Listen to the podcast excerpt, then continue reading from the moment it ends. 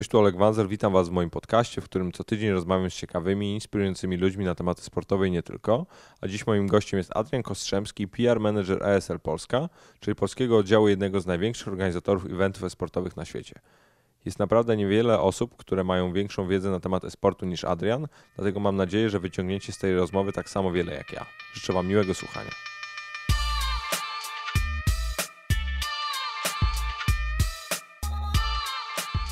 Chciałbym Ciebie poprosić, żebyś troszeczkę zaczął o, i, i opowiedział o tym, czym, czym dokładnie Wy się w ESL-u zajmujecie, no, ponieważ e-sport jest, jest szerokim pojęciem i chciałbym, żebyś to doprecyzował. Kiedy zaczynam opowiadać o tym, czym się zajmuję, na początku mm, dla każdego laika opowiadam, że ESL jest taką hybrydą między UEFA a PZPN-em. Czym, no, tak, bo to są tak wielkie marki, że od razu każdy laik skojarzy o co chodzi. My jako ASL przede wszystkim organizujemy rozgrywki sportowe, tak jak powiedziałeś e, na wstępie. Mm, ale to nie jest tylko event, jak wiele osób myśli. E, to jest zarządzanie społecznością, to jest organizacja transmisji telewizyjnych, to jest dbanie o odpowiednią komunikację, PR. E, nie lubię tego określenia, ale można powiedzieć, że jesteśmy taką agencją 360. Tylko trzeba pamiętać, że ESL nie jest agencją. My jesteśmy organizatorem rozgrywek sportowych. Mhm.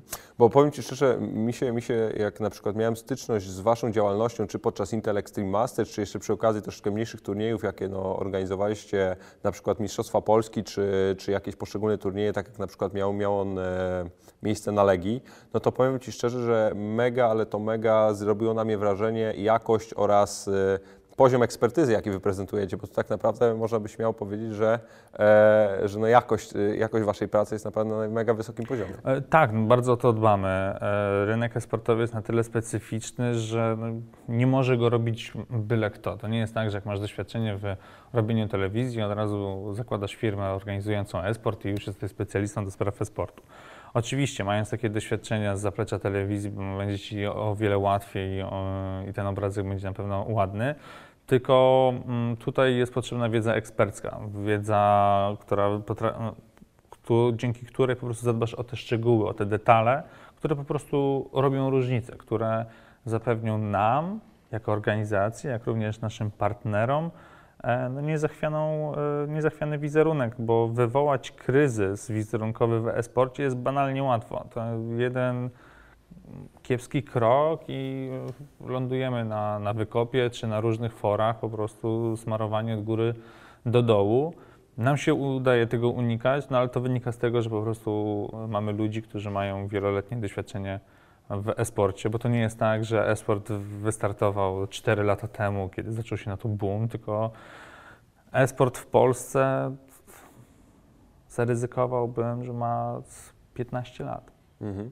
Wiesz bo bardzo dobrze, że wspomniałeś o kryzysie. To jest z mojej perspektywy też bardzo, bardzo ciekawy temat, bo e, no, ja bym chciał przejść no, w miarę płynnie do samej kwestii E, postrzegania sportowców i, i, i, w pewnym sensie obalić z Tobą ten mit, ponieważ no, na dzień dzisiejszy zawodnik sportowy, pro-gamer jest kojarzony z chłopakiem, który siedzi w piwnicy swoich rodziców z pizzą, chipsami albo innym e, napojem gazowanym i po prostu siedzi tam całą noc i gra, a oboje wiemy, że to wcale tak nie wygląda i chciałbym, żebyś raz na zawsze wszystkim powiedział, że jak, jak, jak realnie jest i, i, i kim są zawodnicy sportowi, ponieważ nie dość, że oni są poważnymi ludźmi, bardzo często mega ciekawymi, to jeszcze zarabiają bardzo duże pieniądze i w wielu przypadkach są no, odpowiednikami gwiazd roka dla, dla całego młodego pokolenia. No dokładnie tak. E, walka z tym stereotypem gracza, no my jako ESL rozpoczęliśmy około 3-4 lat temu. E, bardzo mocno pokazujemy, mm, że, że gracze esportowi to nie tylko ludzie, którzy, tak jak wspomniałeś, siedzą w ciemnych pokojach i grają, bo umówmy się, tacy też się spotkają, no ale to w każdej dziedzinie życia e, są odchylenia od normy. Ale w, obecnie większość e-sportowców to są ludzie, którzy oprócz tego, że dbają o swoje umiejętności e-sportowe, to również to są ludzie, którzy pamiętają o tym, że muszą iść na siłownię, mają trenerów personalnych, e, odpowiednio się odżywiają, mają psychologów sportowych do umiejętności radzenia sobie chociażby ze stresem.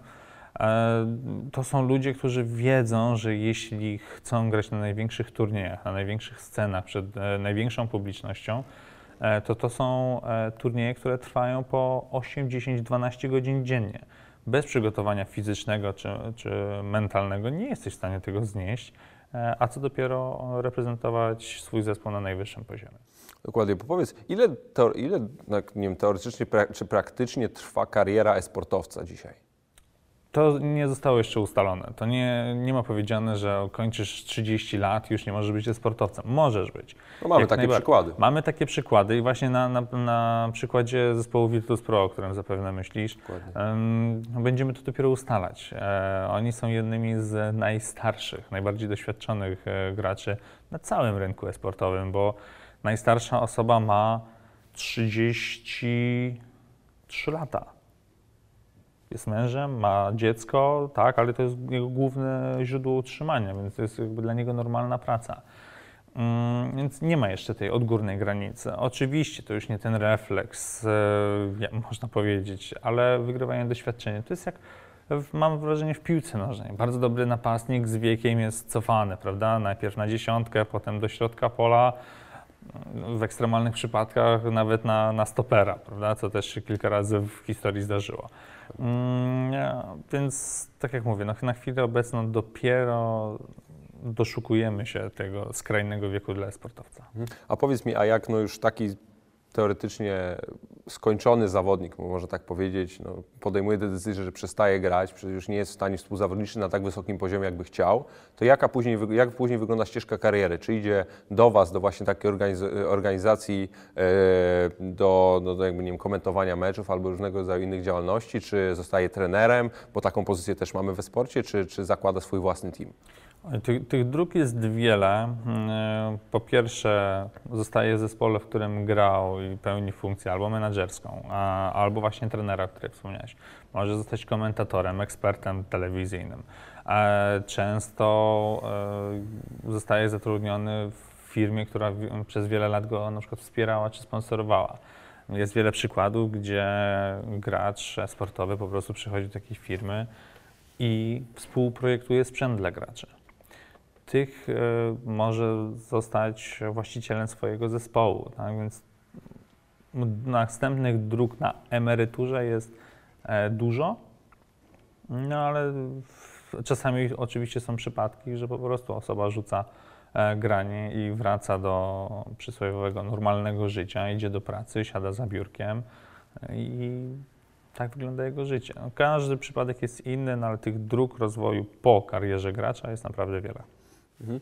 Ja bym chciał teraz przejść troszeczkę do ogółu branży, bo sam powiedziałeś, że esport w Polsce i, i, na świecie rozwija się już od kilkunastu lat, ale ja mam takie wrażenie, jak no, funkcjonujesz troszeczkę też przy tym środowisku, że ten 2016 rok był naprawdę przełomowy. Zaczęło się o esporcie mówić więcej, e, firmy oraz organizacje no, totalnie pozaesportowe zaczęły zwracać na to uwagę i, i tak naprawdę w tym momencie właśnie cały świat na ten esport patrzy. Można śmiało powiedzieć, że jesteście jedną z najbardziej sexy branż w świecie okołosportowym, więc e, jak ty, jak ty na to patrzysz i, i, czy realnie ten rok był dla Was taki przełomowy, jak, jak nam się wydaje, czy, czy totalnie jakby było to coś, czego się spodziewaliście? Z perspektywy funkcjonowania firmy ten rok na pewno był przełomowy, bo e, zatrudnienie w ubiegłym roku osiągnęło 84 osoby. To jak dla firmy, która startowała od pięcioosobowej załogi jest naprawdę mm, wielki skok i to na przełomie lat pięciu. Taki wzrost zatrudnienia.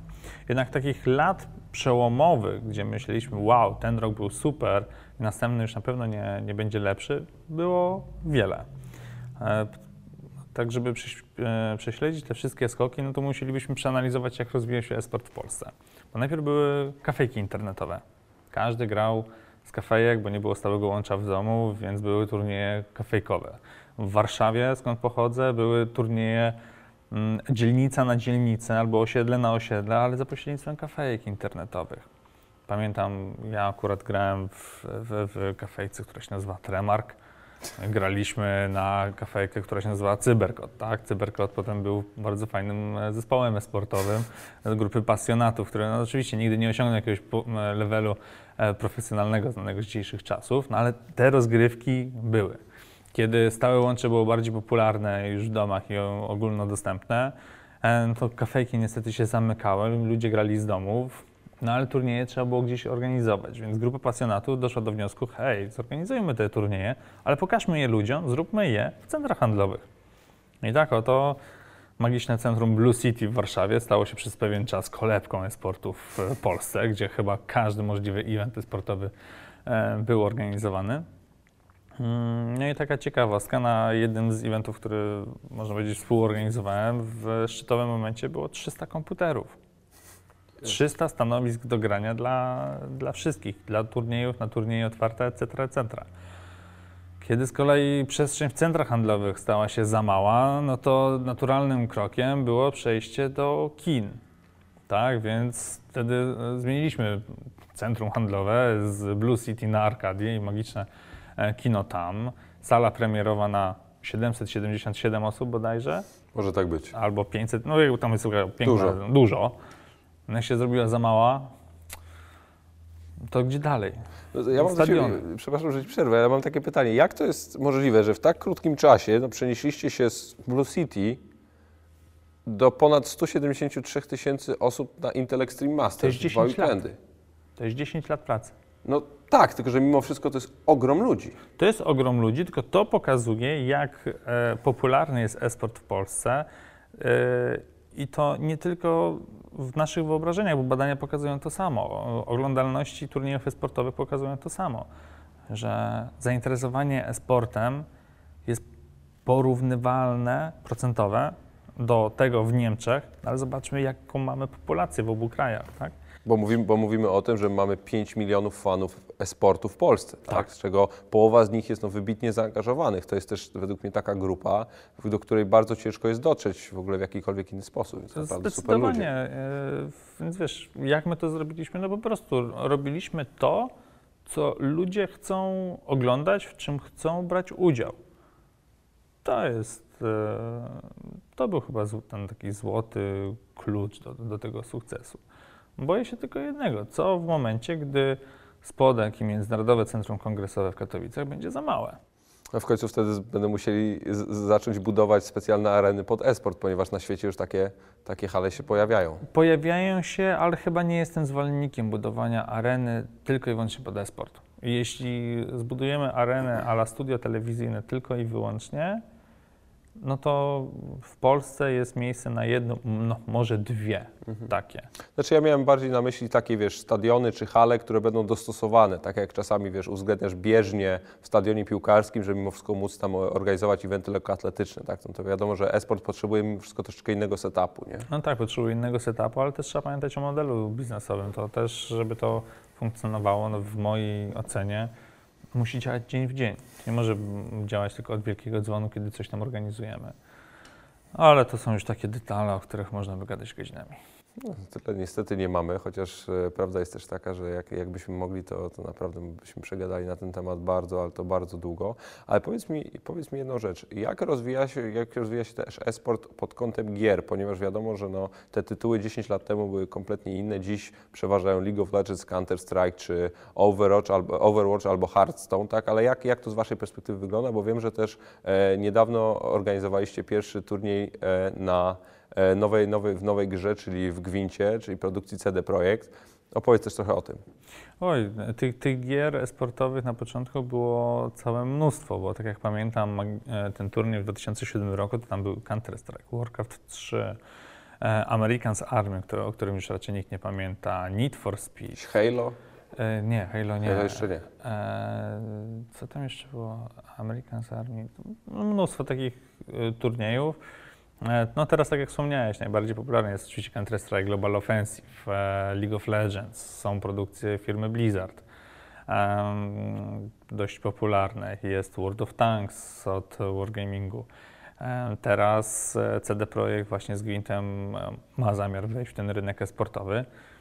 No I zobaczymy, jakby katalog gier esportowych na pewno nie jest zamknięty. Katalog gier esportowych raz na jakiś czas musi zostać odświeżony no bo taka jest kolej rzeczy, tak? Po kilku latach, nie chcemy już tego oglądać, co oglądaliśmy 3 lata temu, e, to producenci gier też rozumieją i stale pracują nad ulepszaniem swojej gry. Ta gra się zmienia, ona nie stoi w miejscu, mm, tak jak w przypadku Counter-Strike'a tam 1.3, 1.4, 1.5, kiedy no de facto wchodził nowy patch i to było tyle, jeśli chodzi o zmiany.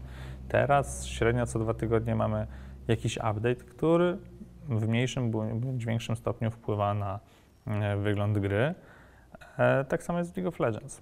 No zobaczymy. A co jaki czas e, realnie zm- zmieniają się te główne tytuły? Bo tak jak powiedziałeś, są te patche, są różnego rodzaju upgrade'y co, co, co kilka tygodni, co mie- kilka miesięcy, ale no, też czasami zmieniają się główne tytuły, no, kiedy tak faktycznie całe, całe, cała gra jest inna, tak? Więc jakby co jaki czas mniej więcej to jest wprowadzane. Taką ciekawostkę powiem. Jeszcze trzy lata temu rozmawiałem z obecnie jednym z najlepszych graczy Counter-Strike'a na świecie i mieliśmy taką przyjacielską rozmowę, co dalej w życiu. Counter-Strike 1.6 upadł, turniejów nie było, nikt nie chciał ich organizować, więc nie było zarobku.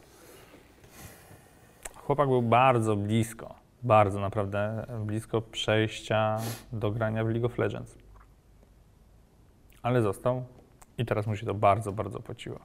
Więc jeśli chodzi o taki cykl, myślę, że co 3 lata następuje taki refresh. Co 3 lata wchodzi jakiś tytuł, który jest takim changerem w branży mm, i po prostu odświeża, a przy okazji przyprowadza nowych fanów esportowych. Mhm. A myślę, że który tytuł w tym momencie ma szansę no, na przełamanie troszeczkę tej hegemonii, jaką ma przede wszystkim League of Legends oraz Counter-Strike, no ponieważ te, te gry naprawdę dystansują już powoli wszystkie pozostałe tytuły. Są bardzo duże oczekiwania u nas w branży są względem gry Overwatch. E, Jest bardzo mocna w Stanach, prawda? Jest bardzo mocna, ogólnie jest to m, mocna gra ze względu na liczbę użytkowników czy graczy. No ale jeszcze turniejów esportowych nie było tak wiele, ile by gracze oczekiwali. Ten i przyszły rok ma zmienić tą, tą sytuację, więc zobaczymy. Mm, Myślę, że Electronic Arts e, również wprowadzi grę lub dostosuje jedną z gier lub kilka gier ze swoich stajni właśnie pod kątem esportu. A co myślisz, FIFA? Myślę FIFA, może Need for Speed. Jakby według mnie jest miejsce w esporcie dla gier e, samochodowych, rajdowych, wyścigowych. E, są one coraz bardziej realistyczne, coraz łatwiej odzwierciedlić to, co robi prawdziwy samochód w grze. A no z tą różnicą, że e, wyścigi, przepraszam, rajdy, rajdy na, na komputerze czy konsoli są znacznie, ale to znacznie tańsze niż e, ściganie się prawdziwymi autami, co może być też takim, mm, taką selekcją czy, czy akademią dla, dla młodych e, rajdowców, którzy no, w przyszłości chcieliby być e, Hołowczycem czy, czy Kajetanowiczem. Mhm. A powiedz mi, bo jak na przykład masz właśnie kwestię, mówisz o konsolach, o, o EA Sports, jak ten rynek też wygląda pod tym względem? Ponieważ no, wi wiadomo, że większość tytułów sportowych zazwyczaj była kojarzona z komputerem, z PC-tem, tak? Ale też coraz więcej tych tytułów konsolowych się pojawia, takich jak choćby Call of Duty, tak? które jest no, jednym z największych rywali Counter-Strike'a, jeżeli chodzi o te, o te strzelanki i naprawdę jest mega ciekawe. Ja sam powiem, no, ja, ja zawsze grałem w Call of Duty, tak? Więc e, jak zobaczę, no, co prawda teraz ten Counter-Strike stał się e, ciekawszy i jest głównym tym, czym, co, czego szukamy we sporcie, ale, ale to Call of Duty też, też e, według mnie wykonało super, super robotę przez ostatnie parę miesięcy i jak się zapatruje właśnie na, na konsolę we sporcie. Wiesz co, konsole w esporcie, wszystko zależy od rynku, bo są rynki, gdzie rynek esportowy jest przede wszystkim oparty o konsole. Patrz, Stany Zjednoczone. Ale są też rynki, gdzie konsole nie są tak popularne i dopiero teraz jest wykonywana praca w kierunku, żeby esport był również obecny na, na konsolach. Jest to na przykład rynek polski. E, Co do Call of Duty, no, droga fenomenalna, bardzo dużo pracy tam włożono e, w cały cykl turniejów oficjalnie e, wspieranych przez Activision, mm, co tylko cieszy. A myślę, że jeszcze trochę wody w Wiśle upłynie, zanim e-sport na konsolach i na PC-tach będzie tej samej wielkości, no bo umówmy się, e-sport na, na PC-tach trwa Kilkanaście lat. kilkanaście lat. Tak? Na konsolach się dopiero teraz przebudza mm, z letargu, wychodzą od, od tych graczy casualowych. No Zobaczymy. Jestem dobrej myśli, bo jednak e, sam łapię tego bakcyla konsolowego, właśnie e, rywalizacji tej e, e-sportowej. Prawda FIFA, bo najłatwiej, bo najszybciej, bo najprzyjemniej. Ale jest wielu takich, którzy preferują grać w inne tytuły, jak Uncharted czy właśnie wspomniane Call of Duty. Dobra, powiedz mi jedną rzecz i, i to jest też w ramach obalania mitów. E-sport to sport, czy wciąż jakoś innego rodzaju pochodna? Hmm, to, to wiesz co, ja mam zawsze z tym mały problem. Czy bardzo mi zależy na tym, żeby e, oficjalnie e-sport był sportem, żeby był wpisany do ustawy, żeby wiązały się z tym wszystkie konsekwencje pozytywne czy negatywne. Czy wyczerpuje znamiona definicji sportu? Według mnie tak. Trenujemy, mamy zespoły, mamy turnieje, rywalizujemy. To, że się nie męczymy fizycznie, zadajmy to pytanie graczom, czy się nie męczą fizycznie. Ja naprawdę polecam, zapraszam do Katowic, zobaczcie w jakim stanie schodzą zawodnicy z głównej sceny. Oni są wykończeni. Hmm. Więc wiesz, to jest takie, taka walka z wiatrakami. Za chwilę pojawi się mnóstwo, jak sport może, jak e-sport może być sportem, skoro tam siedzimy tylko przed komputerem. No, tak samo jak szachy, to, to są, e, czy, czy poker, no jakby, czy to, to jest sport? Tak, według mnie sport. Myślimy, dużo myślimy przy graniu. To nie jest tylko, tak jak się wielu osobom wydaje, To jest ogromny wysiłek. to jest jakby tak, według mnie jest to o wiele większy wysiłek intelektualny niż fizyczny. To, to na pewno. Mm, Bo wielu osobom wydaje się, że granie w gry w tym, na tym esportowym, międzynarodowym poziomie to jest tylko trzymanie klawiatury, trzymanie myszki i e, dajmy na to strzelanie do przeciwnika. No nie, bo to jest, e, bo to są godziny treningu, analizowania meczów przeciwnika, układania e, swoich strategii czy zgrywania się. Ile treningu trzeba, żeby w jednej sekundzie, w wyznaczonym czasie, w trzech różnych miejscach na mapie w Counter-Strike'u zrobić daną rzecz, na przykład rzucić granaty dymne, które są mm, podstawowym narzędziem w chwili obecnej tych rozgrywek. To jest naprawdę olbrzymi trening i musi być osoba, która o tym myśli, która to przeanalizuje, ruch taki tak zwany no, wyprzedzający, prawda, żebyśmy zaplanowali co, że rzucimy te granaty na przysłowiową sekundę 40, jak to wpłynie na, na grę. No musi być taka osoba, więc jakby ja się nie kłócę, czy to e-sport to sport. Ja, ja mówię, że e-sport to e-sport. y, Rósł organicznie bez tej dyskusji, czy to sport, bez dyskusji o wpisywaniu na listę e, w ustawie i na tym zaprzestał. Dobrze, ale właśnie mówisz o tym, że okej, nie, nie dbacie o to, czy realnie e-sport zostanie uznany za, za sport oficjalny nawet przez tych największych maruderów i, i przeciwników, ale ja bym chciał się skupić na tym kwestii przygotowania oraz tego, jak tak naprawdę wygląda, wygląda kwestia takiego życia e-sportowca, ponieważ no, sam powiedziałeś, to są godziny treningów, to są, to są treningi na siłowni, to jest praca z psychologiem, to jest różnego rodzaju trening koordynacyjny, bo to też jest ważne.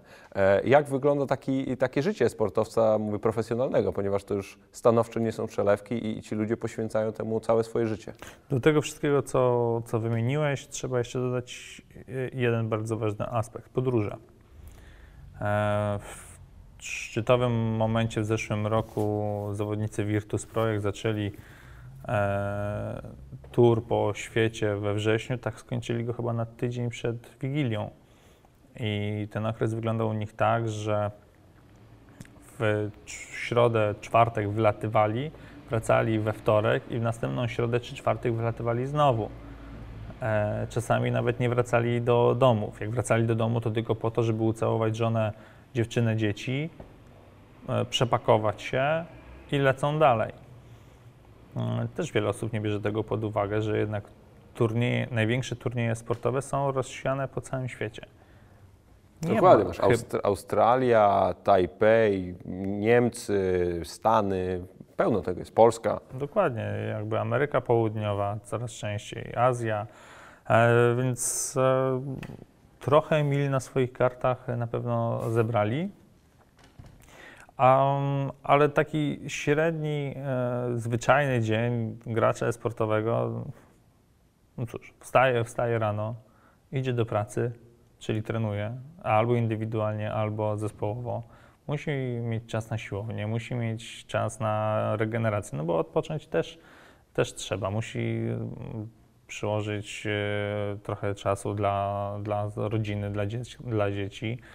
Mm, musi się spotkać z psychologiem. No i tak, tak dzień leci. Z tą różnicą, że często na początku, tak jak zwykły, szary człowiek pracuje 9-17, tak e, gracze sportowi pracują popołudniami, czyli choć 17. Do oporu. I, no, czasami do oporu, a czasami jednak wprowadzania sobie taki rygor, dobra, 5 godzin to jest maks, tak? Bo już w tej 7 godzinie, no, grając w domu, no, jest ciężko. E, więc gracze no, przede wszystkim popołudniami, a ten czas przed treningami jest po prostu na, przeznaczony na rodzinę, na rozwój indywidualny, etc.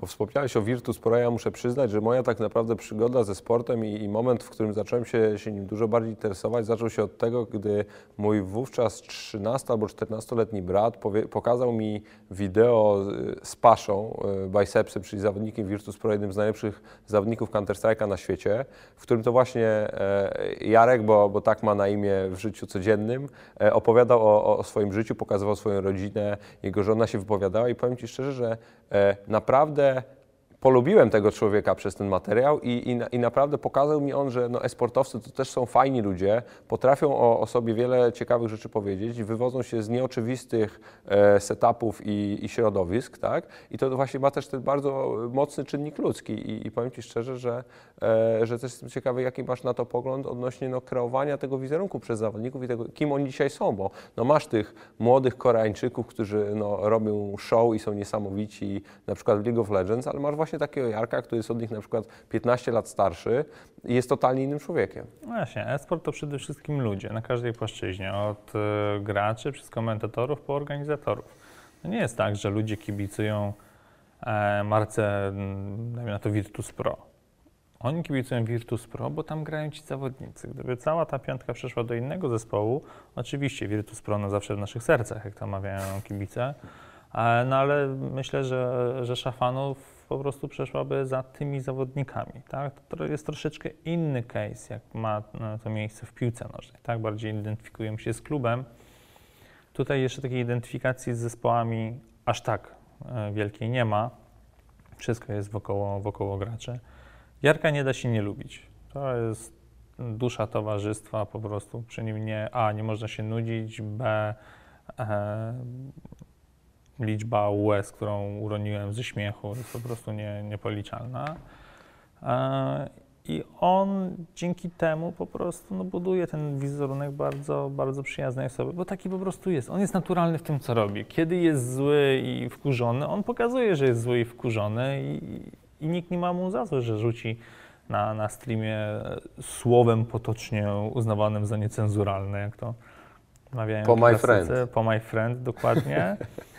Mm, kiedy jest szczęśliwy, to jest szczęśliwy. I jakby wszystkie jego reakcje są po prostu naturalne. Wystarczy spojrzeć na, na YouTubie na filmie, kiedy dostał olbrzymią donację od e, Motar 2K bodajże takie. To jest... 30 tysięcy dolarów, tak? No, dokładnie, dokładnie. Jest, to jest ogromne. Wyobraźcie sobie, że streamujecie i dostajecie nagle 120 tysięcy złotych. Just like Just that. like that, tak? Można się ucieszyć? Można. I on się cieszy. On to jest prawdziwa, e, prawdziwa naturalność.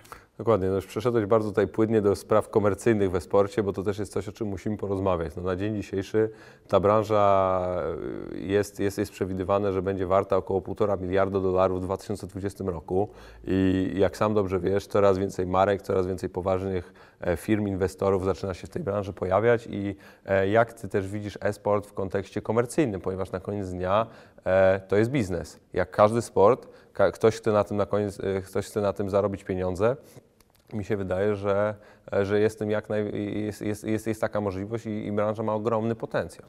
Branża ma olbrzymi potencjał. Widać to po firmach, które zaczynają inwestować w e-sport. Eee, I rośnie, naprawdę widać, e, rośnie zainteresowanie tym e-sportem. Widać to, to po markach. E, chociażby teraz e, firma Gillette zainwestowała w, w e-sport. Był to bardzo długi proces e, zainteresowania Gillette naszą imprezą. E, wiele Czyli sport- Intel Extreme Master, Czyli żeby, tak, żeby dokładnie. doprecyzować. Oni się tam pojawili pierwszy raz. e, Z e, relacji wydaje się, że są zadowoleni i ta współpraca będzie trwała dalej. Ale widać mm, mnóstwo innych e, firm z branż spożywczych, finansowych, e, telekomunikacyjnych, które są zainteresowane, bo one zdają sobie sprawę z jednego. E-sportem or- e, interesują się osoby, które nie oglądają na przykład telewizji. Albo nigdy nie oglądały, to Albo nigdy nie ciekawe. oglądały telewizji, nie czytają gazet, radia słuchają od wielkiego dzwonu. Oni są w internecie, oni mają treści tu i teraz, kiedy chcą, a nie, że czekają do 20.30, aż coś się pojawi w telewizji. Oni chcą mieć wpływ na to, e, na to co i kiedy oglądają. E, Czy to będzie rosło? Będzie, na pewno. Boję się nawet zaryzykować stwierdzenie, że za chwilę e-sport będzie za drogi dla firm endemicznych, czyli producentów sprzętu dla graczy, jak myszki, klawiatury, słuchawki, dla producentów komputerów czy, czy monitorów. Że za chwilę to będzie po prostu za, za drogie. A nie, a nie uważasz, że w takiej sytuacji no, na przykład producenci właśnie sprzętu, hardware'u będą, e, będą podnosić ceny albo robić różnego rodzaju produkty stricte gamingowe, no, które będą dużo bardziej profesjonalne, no, tak jak robią to na przykład e, firmy produkujące odzież sportową czy buty? To już te firmy muszą odpowiedzieć sobie same na pytanie, którą drogą chcą, e, chcą pójść. E, oczywiście fani e-sportu mają tych pieniędzy coraz więcej, a, no ale to, tak jak mówię, każdy musi odpowiedzieć sobie indywidualnie, jak, jaką drogą chcą pójść, żeby ten biznes im się spinał. No bo to jest biznes, który musi się spinać wszystkim stronom.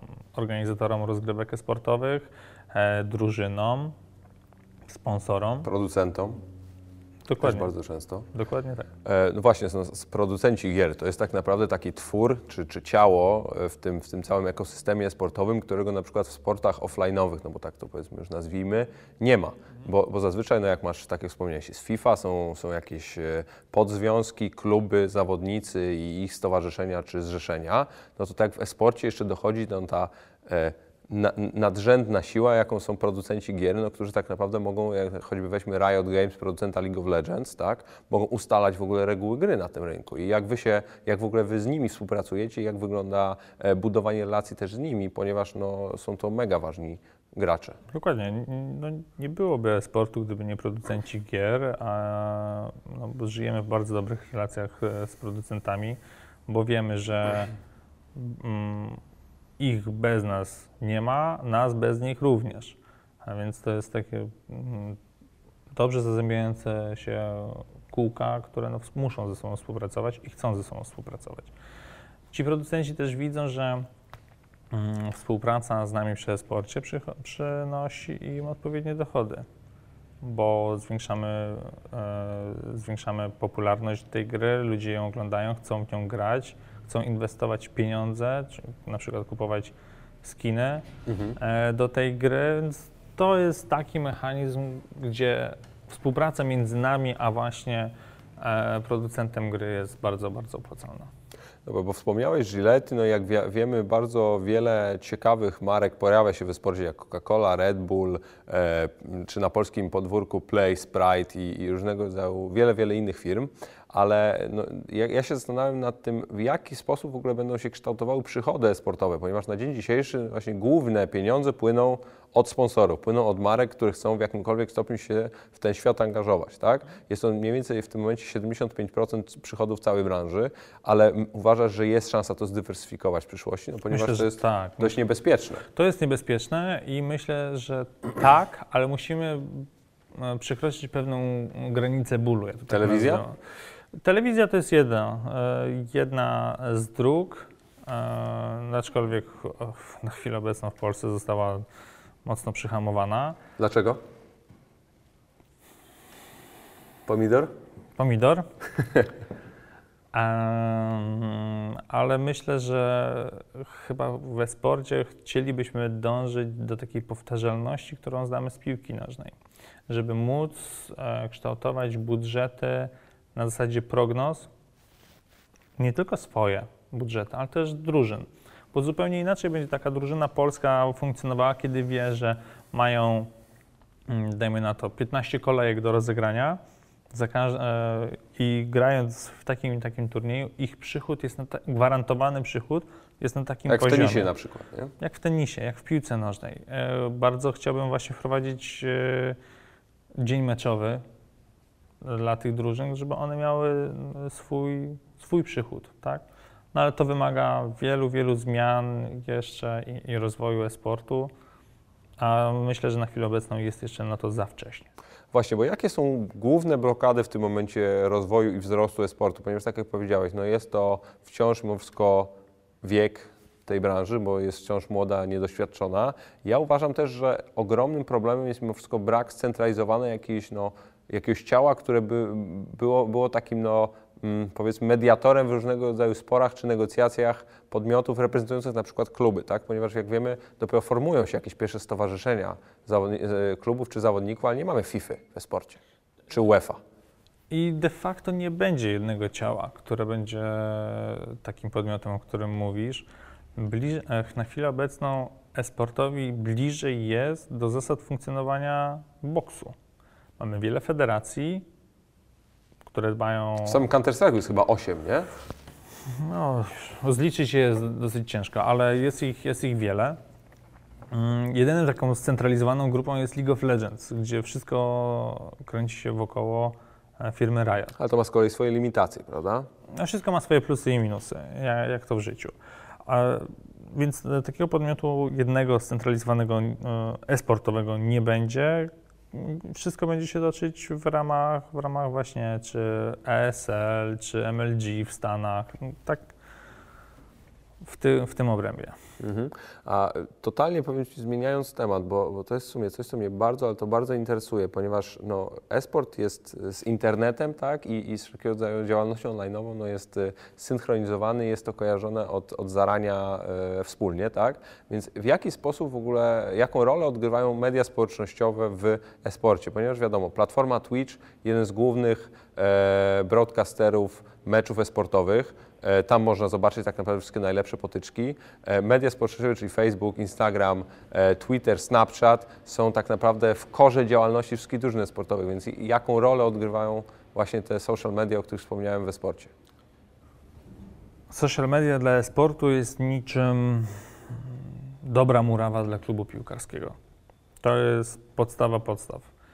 Nie może funkcjonować zespół e-sportowy bez dobrze rozwiniętych mediów społecznościowych.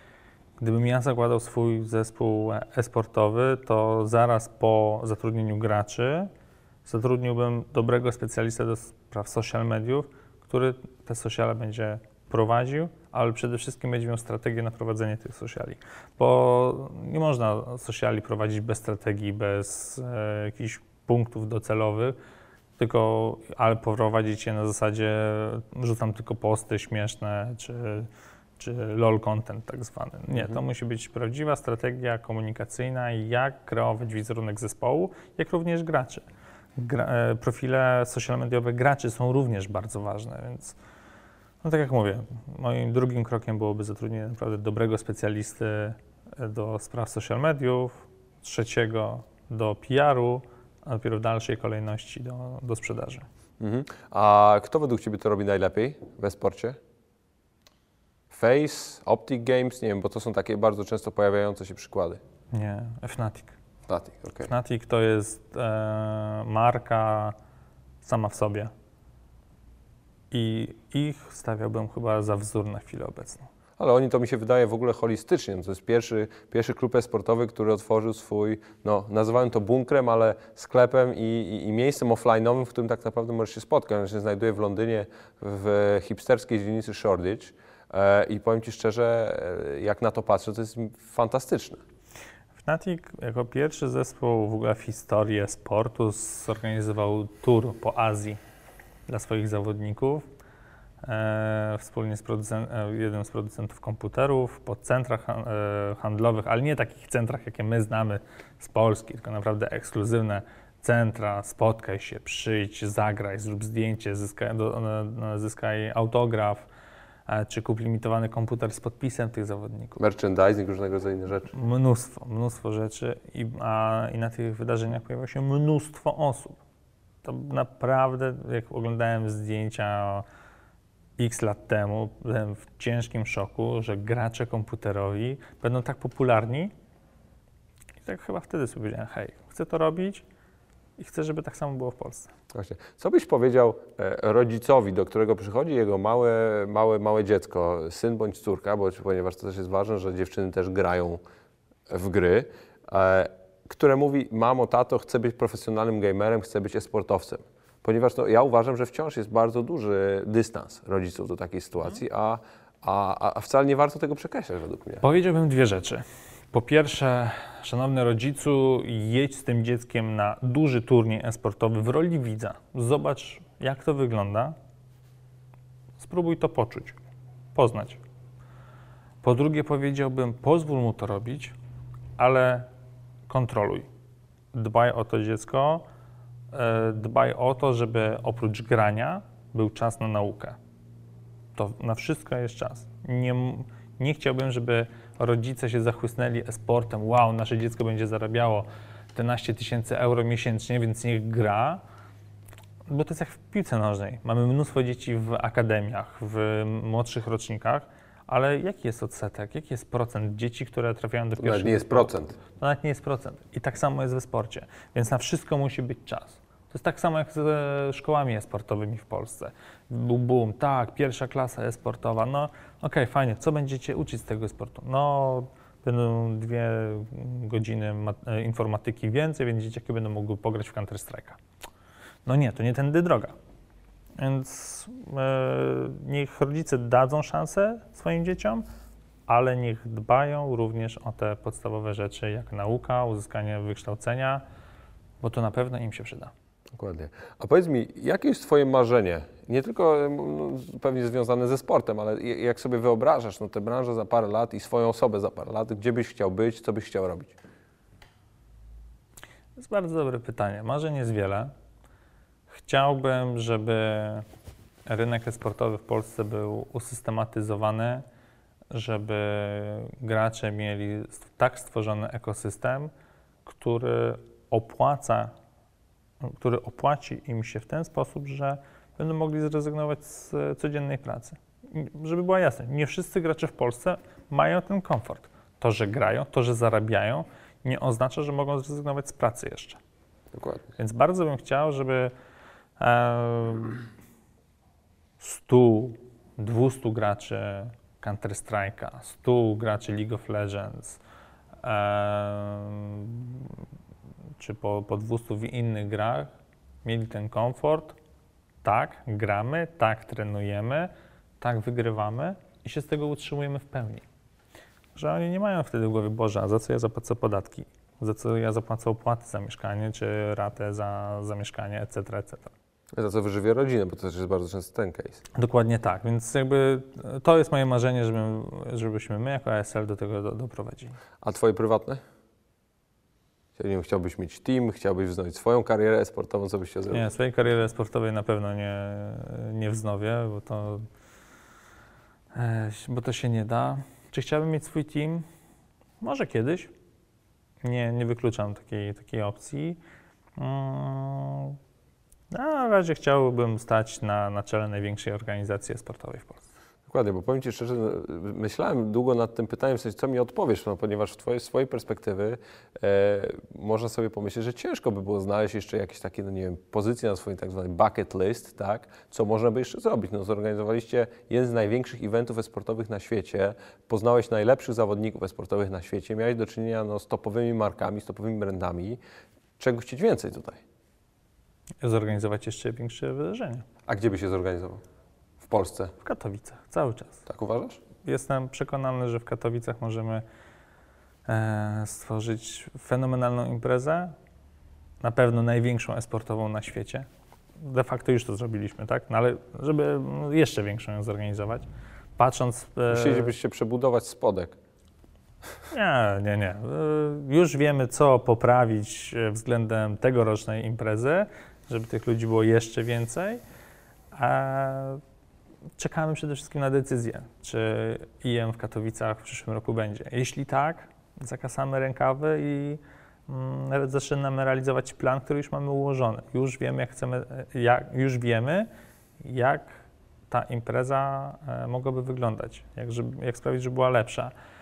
I to jest wyzwanie, mimo wszystko. My koń, zamykając e, imprezę w marcu, dosłownie kilka dni odpoczynku i ludzie, jak już odpoczną, wrócą do pracy na normalnym, w normalnym rytmie, e, już, ej, słuchajcie, e, na przyszły rok musimy zrobić to i to w ten i w ten sposób. Już jest cała lista rzeczy, wiesz, do, do poprawy. I to jest bardzo fajne uczucie, że jednak masz ludzi wokoło siebie, których to kręci, a nie traktują tego jak pracę Mhm. bo zupełnie inaczej się pracuje właśnie z takim zespołem, którzy robią to z pasji. E, no, wszyscy wiemy, że jak praca jest twoją pasją, to ani jednego dnia nie spędzasz w pracy, tak? Dokładnie tak. Tak A, a powiedz mi, wy, wyczerpiecie w ogóle skądś in, inspirację, jeżeli chodzi o organizację eventów, czy wykorzystywanie pewnych formatów? No bo powiem Ci szczerze, e, no byłem na Intel Extreme Masters, no byłem w szoku. To jest no fantastyczne wydarzenie, na którym jak tylko uda Wam się dostać, to, to polecam każdemu, bo to jest naprawdę no, fantastyczne przeżycie i, i ja uważam, że każdy, kto interesuje się sportem, nawet jeżeli nie e-sportem, powinien się tam pojawić, ponieważ jest to niesamowite. No ale mimo wszystko wydaje mi się, że wciąż jakieś jeszcze pola do do, do, do wzrostu i do poprawy są, więc, więc gdzie, gdzie ich szukacie? Wszędzie, e, de facto wszędzie. E, Mamy swój dział kreatywny, który ogląda wszystkie wydarzenia kulturalne, sportowe, muzyczne, em, premiery kinowe. No, Jakby stąd czerpiemy inspirację, Mm, ale też dużo rzeczy robimy hmm, tak e, bardzo personalnie. Ktoś ma pomysł. Chciałbym, żeby na przykład otwarcie wyglądało w ten i w ten sposób. No jeśli oczywiście całe kolegi mówi, wow, to jest fajny pomysł, tak, zróbmy to. Jakby też mam kilka pomysłów, które mm, mogłyby wpłynąć na całą... Zdradź jakieś. Nie, nie. Chcę je I zrealizować. tak przyjadę. Z, wiem, że przyjedziesz, umówmy się, że jakbyś nie przyjechał, to bym się bardzo na Ciebie obraził. A, ale mam kilka pomysłów na, na przyszły rok, które chciałbym bardzo zrealizować. Em, wydaje mi się, że to jest coś, czego jeszcze e, nigdzie nie było. Mhm. Bo powiedziałeś, że jak będzie decyzja, że będzie kolejny Intel Extreme Masters, kto, kto ją podejmuje, od czego to zależy? O, decyzja e, zależy od wielu, e, wielu czynników. E, po pierwsze jest to decyzja na linii ESL firma Intel. Mm, Jakby to nie jest tak, że Intel jest tylko Sponsorem. sponsorem, jak się wielu osobom wy, e, wydaje. To jest wspólny projekt ESL oraz Intela. Jakby 50-50, tak? Taki jest podział. Do tego są rozmowy ESL i miasto. E, taka impreza jak Intel Extreme Masters jest olbrzymią machiną promocyjną również dla miasta. Ile e, dosyć wcześnie rezerwowałeś swój pokój e, hotelowy w Katowicach, prawda? Miesiąc wcześniej, a i tak już było ciężko. Dokładnie. W dniu, e, w, chyba w piątek eventowy, najbliższy hotel był oddalony od spotka o 60 km. To tylko pokazuje, jakie jest obłożenie. E, Intel Extreme Masters jest obecnie jedną z największych imprez biznesowych, bo, do, tak- bo do takich jest zaliczana przez miasto. E, Właśnie w Katowicach, dla, całego, dla całej aglomeracji śląskiej. Mhm.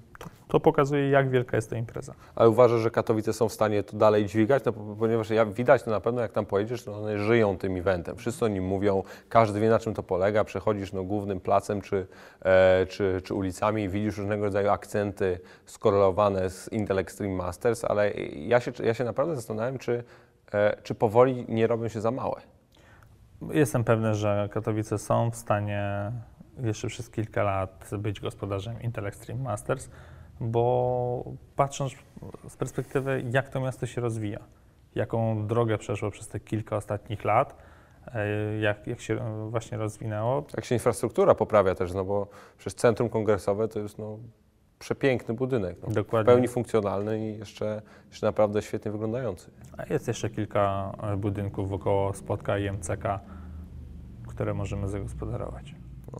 Ale powiem Ci szczerze, że ja cały czas wracam do tych emocji, do tego, no, do, do tego całego no, jakiegoś nie wiem, środowiska, czy, czy w pewnym sensie bańki, jaka się wytwarza podczas takiego eventu, bo Ty się czujesz jakbyś był totalnie w innym świecie. No, masz na dwóch ogromnych ekranach na scenie głównej, widzisz ludzi grających w gry, które no, jakby z jakimiś totalnie fikcyjnymi postaciami, czy różnego rodzaju scenariuszami, których nie jesteś w stanie w żadnym w życiu zaplanować. Widzisz tutaj cosplayowców, czyli ludzi przebierających się za e, postacie z gier. Masz dzieciaki, masz prezesów firm, poważnych firm, którzy też przyjechali e, z dziećmi albo sami, żeby zobaczyć te, e, zobaczyć te, mm, te wydarzenie, a masz też normalnych ludzi i powiem Ci szczerze, to jest jakby niesamowite, bo czasami się czujesz tak, jakbyś był totalnie oderwany od rzeczywistości.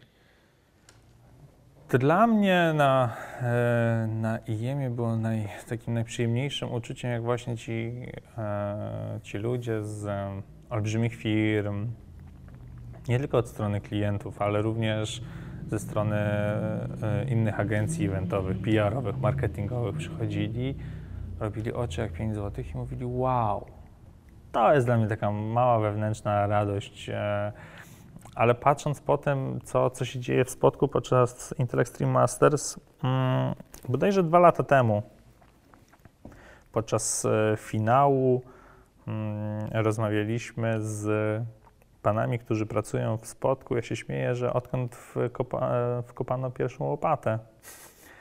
Więc pamiętają wszystkie imprezy, które tam się odbyły i mówią, że takiej atmosfery oni nigdy nie widzieli. Że to jest e, atmosfera taka jak na chociażby siatkówce, no, która umówmy się, spodek, siatkówka.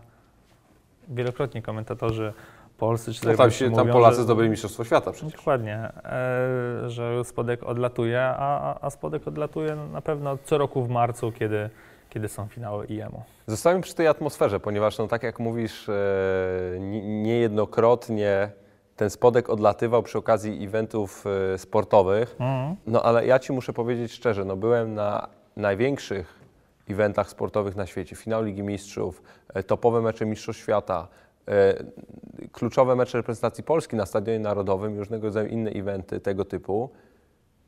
Powiem Ci, że naprawdę ciężko jest mi przypomnieć sobie coś, co mogłoby konkurować z Intel Extreme Masters. E, dziękuję, przekażę odpowiednim osobom. E, Znaczy mam nadzieję, że ktoś nas tam ogląda, więc pewnie ktoś to jeszcze usłyszy, wiesz. Wiesz co, e, tak, no niewątpliwie atmosfera jest fenomenalna. Ja mam w głowie kilka takich e, sytuacji ze spotka mm, IM 2014, bodajże, nie jestem pewien, albo 13, albo 14. Scena główna, mecz StarCrafta 2. E, Mana kontra jeden z zawodników z Niemiec. Ksywy nie pamiętam niestety. Niemiec wygrał i dostał Mhm. klaski na stojąco. A Polak był, pupilkiem publiczności, tak? Czyli ten pierwszy zawodnik był Polakiem. Pierwszy, Okej. tak, Mana. zawodnik był, Mana był Polakiem, Okej. jest Polakiem, a przegrał z Niemcem, co pokazuje, że w e-sporcie nie ma różnicy, czy jesteś Polakiem, Niemcem, Rosjaninem, Amerykanem, kimkolwiek. Nie ma y, tych animozji, które znamy ze świata współczesnego. Fanom e-sportu zależy na dobrym meczu. Chcą oglądać najlepszych. I naprawdę, moment, kiedy dostał owację na stojąco, on sam wtedy przyznawał, że to było coś niewyobrażalnego dla niego i tam łzy same cisnęły mu się do oczu. Dokładnie, ale mi się też wydaje, że w ogóle no, ludzie z około sportu, kibice, zawodnicy w ogóle nie są nauczeni tego hejtu, czy, czy, czy rasizmu, szowinizmu różnego rodzaju e, tych wszystkich e, no, ciemnych stron, jakie towarzyszą sportowi e, klasycznemu, tak? No, mi, się, mi się wydaje, że e, no, przez to chociaż, że no, zawodnicy są naprawdę z całego świata, tak? Że Korea jest wielką siłą, że masz zawodników ze Stanów Zjednoczonych, nie, że masz zawodników wszystkich ras, tak? No, to jest naprawdę fantastyczne zjawisko. Zdecydowanie tak, no ale wiesz, to jest jak wszędzie. Zawsze znajdzie się e, przysłowiowy przygłup, który powie coś głupiego, e, no ale na szczęście takich ludzi w e-sporcie jest mało i środowisko samo ich eliminuje. To mnie cieszy. Jakby nie ma jakby przyzwolenia na, na takie zachowania, a bo, bo wiedzą, że E, no, e-sport jest na świeczniku, bo to są gry komputerowe, a zrobić materiał do telewizji czy do, do, do prasy, że gry powodują przemoc, jest banalnie łatwo. A taka sytuacja jest mm, miodem na uszy dla, dla takich dziennikarzy, którzy szukają taniej sensacji. Mm, więc ta odpowiedzialność e, w naszej grupie społecznej jest, no i aby była jak największa. No mi się też wydaje, że jest e, spora świadomość. To samo, co powiedziałeś, że zazwyczaj sama społeczność no, y, glanuje takiego, takiego człowieka, który no, ma jakąś ogromną potrzebę wyrażenia swoich, swoich negatywnych emocji. Tak? No bo zazwyczaj w, w sporcie klasycznym wszystko częściej spotykasz się z czymś takim, a, a tutaj możesz zobaczyć, że, oni, że, ci, że ci ludzie faktycznie mówią w ogóle o co ci chodzi człowieku, weź, weź skup się na czymś, co jest pozytywne. Tak, ja aż nie wiem, aż nie wiem co mam ci odpowiedzieć, ale tak, tak właśnie tak jest. To znaczy, że źle zadaję pytanie, że nie jesteś w stanie nic znaczy, odpowiedzieć. No, zadałeś pytanie tak, że sam sobie na nie odpowiedziałeś, co mnie bardzo cieszy. No, za chwilę, nie, nie no, nie no, chcę zapraszać gości. Słuchaj, mega, naprawdę mega się cieszę, że, że wpadłeś. Bardzo Ci dziękuję. Mam nadzieję, że, że wszyscy, którzy nas oglądają, czyli cała piątka, e, zrozumie... Raz, dwa, trzy, cztery, pięć. Okay. zrozumie trochę więcej, zrozumie trochę więcej na temat całej branży i, i też się tym zainteresuje, bo powiem szczerze, moim marzeniem a propos sportu jest e, jest taki moment, w którym ludzie po pierwsze przestaną to deprecjonować, przestaną e, wytykać palcem, mówić nie, to jest w ogóle niepoważne i zobaczycie kolejny trend, kolejna moda, która przeminie, tylko też zaczną e, nabierać szacunku i uznania wobec tego, co wy robicie, ponieważ e, według mnie tak z tego cienia już powoli się wyłaniacie dużo mocniej i, chciałbym zobaczyć, że, że finalnie będzie to naprawdę już E, już poważne, coraz poważne, jest bardzo poważne, coraz poważniejsze, coraz poważniejsze przedsięwzięcia, cele i, i chciałbym, by, by fizycznie zaczęto Was traktować już e, jak te sporty klasyczne. To ja wiem, co jest, e, o, przypomniałeś mi o moim marzeniu, które idealnie się wpasuje w to, co powiedziałeś, a ja marzę o tym, żeby było jak najmniej sezonowców w naszej branży. Ludzi, którzy e, widzą w tym łatwy pieniądz, bo to tak wielki rynek, e, przychodzą, zarabiają symboliczne grosze psują rynek i, i znikają. To prawda. No to co, tym pozytywnym akcentem zakończymy, a ja bym chciał Was e, jeszcze raz przypomnieć o tym, żebyście e, wpadali na, na mój kanał i oglądali pozostałe odcinki, ponieważ naprawdę można się e, sporo ciekawych i, i fajnych rzeczy o sporcie i nie tylko dowiedzieć oraz, oraz tak naprawdę do usłyszenia, ponieważ no, będziemy, będziemy publikować to jak za każdym razem raz w tygodniu, więc, więc do zobaczenia, do usłyszenia.